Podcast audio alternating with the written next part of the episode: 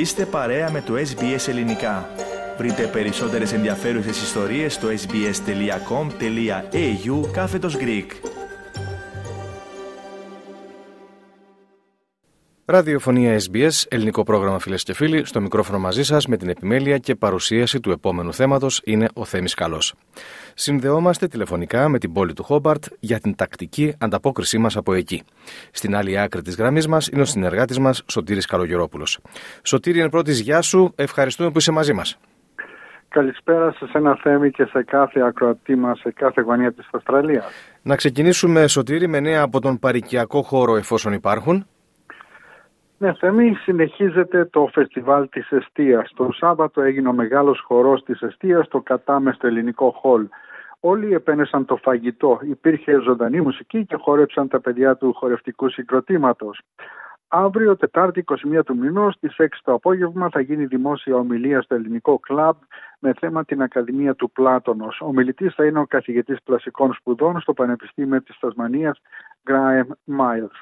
Ε, την Κυριακή, 25 Φεβρουαρίου, θα γίνει το κύπελο της Εστία. Πρόκειται για το καθιερωμένο ποδοσφαιρικό αγώνα μεταξύ των ομάδων της Ελλάδας και της Ιταλίας. Ο αγώνας θα γίνει στο γήπεδο Warrior Park στο Βαρέιν στις 2 το απόγευμα. Τέλος, στις 3 Μαρτίου θα γίνει το φεστιβάλ, το μεγάλο πανηγύρι της Εστίας, στα κοινοτικά κτίρια, στο προάβλιο και στο δρόμο. Όπως πάντα θα έχει καλό φαγητό, γλυκά, ε, ζωντανή μουσική και παραδοσιακούς χορούς μέχρι τις 4 το απόγευμα. Αναμένεται να περάσουν από το φεστιβάλ πάνω από 10.000 άτομα. Θα θέλαμε με την ευκαιρία να ευχαριστήσουμε τους εθελοντές που χωρίς αυτούς δεν θα γινόταν το φεστιβάλ. Εξάλλου, την περασμένη εβδομάδα επισκέφτηκε επίσημα την Τασμανία ο πρέσβης της Ελλάδας, ε, ο κύριος Γιώργος Παπακώστας, με την ε, σύζυγό του. Ε, την Κυριακή, μετά τη Θεία Λειτουργία, στην οποία πρωτοστάτησε ο Επίσκοπος Χαριουπόλεως κύριος Βαρθολομέος, ο πρέσβης όρκησε τη νέα πρόξενο της Ελλάδας στην Τασμανία, κυρία Εκατερίνης Σκαλίδη.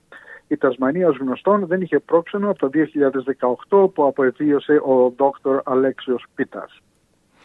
Και τώρα σωτήρη σε νέα ευρύτερου ενδιαφέροντος και βέβαια η μεγάλη πολιτική είδηση από την περασμένη Τρίτη που μιλήσαμε για τελευταία φορά είναι ότι έχουν προκηρυχθεί πρόορες εκλογές για την πολιτεία της Τασμανίας.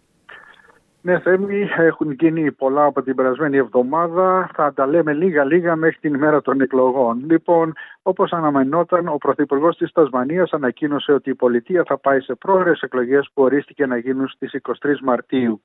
Το σπουδαιότερο γεγονός της εκλογικής διαδικασίας είναι ότι στις εκλογές αυτές οι Τασμανοί θα εκλέξουν 35 αντί για 25 βουλευτές που ίσχυε μέχρι σήμερα.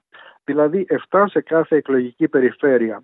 Αυτό θα βοηθήσει τα μικρότερα κόμματα και τους ανεξάρτητους, ενώ αντίθετα θα δυσκολέψει τα μεγάλα κόμματα να αποκτήσουν πλειοψηφία στο πλαίσιο του εκλογικού συστήματος Hare-Clark. Με την ανακοίνωση της προκήρυξης των εκλογών όλα τα κόμματα αλλά και οι ανεξάρτητοι μπήκαν σε κατάσταση προεκλογικής εκστρατείας. Οι φιλελεύθεροι και οι εργατικοί σχεδιάζουν να δημοσιοποιήσουν πιο συγκεκριμένες λεπτομέρειες σχετικά με την υγεία, τη στέγαση και το κόστος διαβίωσης καθώς προχωράει η εκστρατεία.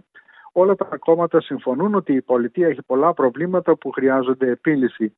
Το σύστημα δημόσιας υγείας της Τασμανίας ε, δεν μπορεί να ανταποκριθεί στη ζήτηση. Η λίστα αναμονής των κοινωνικών κατοικιών που μεγαλώνει και το κόστος διαβίωσης συμπεριλαμβανομένου του ενοικίου να προκαλεί σημαντικές δυσκολίες. Είναι αξιοσημείωτο ότι οι φιλελεύθεροι υποτιμούν το προτινόμενο στάδιο και το προπονητικό κέντρο AFL που μπορεί να κοστίσει πάνω από ένα δισεκατομμύριο δολάρια τοποθετώντας το στο τέλος της λίστας των προτινόμενων έργων. Η αρχηγός των εργατικών, Ρεμπέκα White, είπε ότι τα προβλήματα της πολιτείας έχουν επιδεινωθεί και γι' αυτό φταίει μόνο η κυβέρνηση. Αν δεν έχουν επιλύσει τα προβλήματα του κόστους ζωής, της υγείας ή της στέγασης μέχρι τώρα δεν θα το κάνουν ποτέ. Ε, θα σας κρατήσουμε ενήμερους με όλες τις πληροφορίες της προεκλογικής εκστρατείας μέχρι την ημέρα των εκλογών.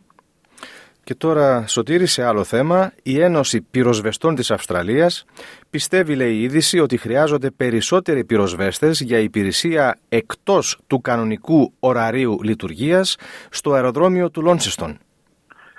Ακριβώς έτσι είναι θέμη. Η Ένωση Πυροσβεστών της Αυστραλίας λέει ότι η υποστελέχωση των πυρωμάτων πυρόσβεσης στο αεροδρόμιο του Λόνσιστον εκτός των ορών λειτουργίας θα μπορούσε να οδηγήσει σε καταστροφικές συνέπειες. Το Συνδικάτο λέει ότι 100 πυροσβέστες της αεροπορίας έχασαν τις δουλειές τους κατά τη διάρκεια της πανδημίας και η Air Services Australia δεν μπόρεσε να τους αντικαταστήσει καθώς οι πτήσεις επανήλθαν στην κανονικότητα. Η Air Services Australia λέει ότι πληρεί τις απαιτήσεις σύμφωνα με τον νόμο και στρατολογεί περισσότερους πυροσβέστες. Το Συνδικάτο ισχυρίζεται ότι χιλιάδες επιβάτες πέταξαν από και προς τη Βόρεια Τασμανία χωρίς την παρουσία πυροσβεστών, χαρακτηρίζοντας το εξαιρετικά επικίνδυνο. Η Ένωση Πυροσβεστών Αυστραλίας ισχυρίζεται ότι κατά τη διάρκεια των 8 εβδομάδων μεταξύ της 1ης Δεκεμβρίου και της 28ης Ιανουαρίου, 24 πτήσεις έφτασαν ή αναχώρησαν από το αεροδρόμιο του Λόνσεστον χωρίς να υπάρχουν πυροσβέστες σε υπηρεσία. Όλες οι πτήσεις πραγματοποιήθηκαν από τη Jetstar και τη Virgin. Πρόκειται για πτήσεις που φτάνουν και αναχωρούν εκτός των ορών λειτουργίας και ορισμένα από τα αεροπλάνα ήταν τόσο μεγάλα όσο ένα Boeing 737 ε, με 200 επιβάτες. Ωστόσο, ο εκπρόσωπος της Air Services Australia είπε ότι σύμφωνα με τους κανονισμούς της Υπηρεσίας Ασφάλειας Πολιτικής Αεροπορίας, η Air Services πρέπει να διατηρεί προσωπικό πυρόσβεσης μόνο κατά τις ώρες λειτουργίας του αεροδρομίου οι αεροπορικές εταιρείες μπορούν να επιλέξουν να εκτελούν δρομολόγια εκτός αυτών των δημοσιευμένων ορών λειτουργίας ή και να πετούν σε αεροδρόμια που δεν έχουν καμία υπηρεσία πυρόσβεσης. Δεν έχουμε αποσύρει τις υπηρεσίες εκτός ωραρίου στο αεροδρόμιο του Λόνσεστον, όπου είναι δυνατόν εξακολουθούμε να προσφέρουμε υπηρεσίες για αεροσκάφη που φτάνουν αργά.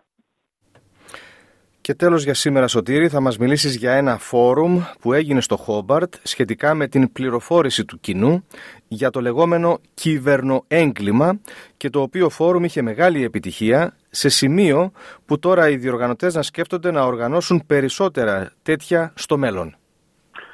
Ναι, Θέμη, μία ομάδα εμπειρογνωμόνων συγκεντρώθηκε την περασμένη εβδομάδα για να συζητήσει τις απειλές ε, που δημιουργούνται από τις τρέχουσες τάσεις απάτης και πώς οι καταναλωτές μπορούν να μην πέσουν θύματα του εγκλήματος στον κυβερνοχώρο. Στο φόρουμ που ονομαζόταν «Κυβερνοέγκλημα και εσύ, απάτες το 2024» που πραγματοποιήθηκε στο Χόμπαρτ μίλησαν οι καθηγητές Τζέρεμι Πρίτσαρντ και Τζόελ Σκάνλαν από το Πανεπιστήμιο της Τασμανίας, ο detective Paul Turner από την αστυνομία της Τασμανίας και ο Σον Τσία από την Εταιρεία Καταναλωτικών Οικοδομικών και Επαγγελματικών Υπηρεσιών. Η Υπουργός Ασφάλειας ε, στο χώρο εργασίας και καταναλωτικών υποθέσεων, Μαντλίν Όγκυλβι, είπε ότι η κυβέρνηση ενθαρρύνει την κοινότητα να βρίσκεται σε επιφυλακή για ύποπτες δραστηριότητες στον κυβερνοχώρο και να παραμένει σε επαγρύπνηση όταν είναι συνδεδεμένη στο διαδίκτυο. Δυστυχώς, οι Αυστραλοί χάνουν χρηματικά ποσά ρεκόρ από το έγκλημα στον κυβερνοχώρο, καθώς οι απαταιώνες συνεχίζουν να διαφοροποιούν τις μεθόδους εξαπάτησής τους. Η εκπαίδευση και η ευαισθητοποίηση είναι η καλύτερη προστασία από αυτές τις απάτες. Δεδομένης της επιτυχίας αυτού του εναρκτήριου φόρουμ, εξετάζεται το ενδεχόμενο να οργανωθούν μελλοντικές εκδηλώσεις για να βοηθήσουν στην εκπαίδευση και στην καλύτερη προστασία των πολιτών. Και με αυτό σου το θέμα ολοκληρώνουμε για σήμερα Σωτήρη. Σε ευχαριστούμε πολύ και ανανεώνουμε το ραντεβού μας για την άλλη εβδομάδα. Να είσαι καλά. Και εγώ ευχαριστώ Θέμη. Όπως είπες θα τα πούμε πάλι την επόμενη εβδομάδα. Γεια σας και χαρά σας από την όμορφη Τασμανία. Κάντε like, μοιραστείτε, σχολιάστε, ακολουθήστε μας στο Facebook στο SBS Greek.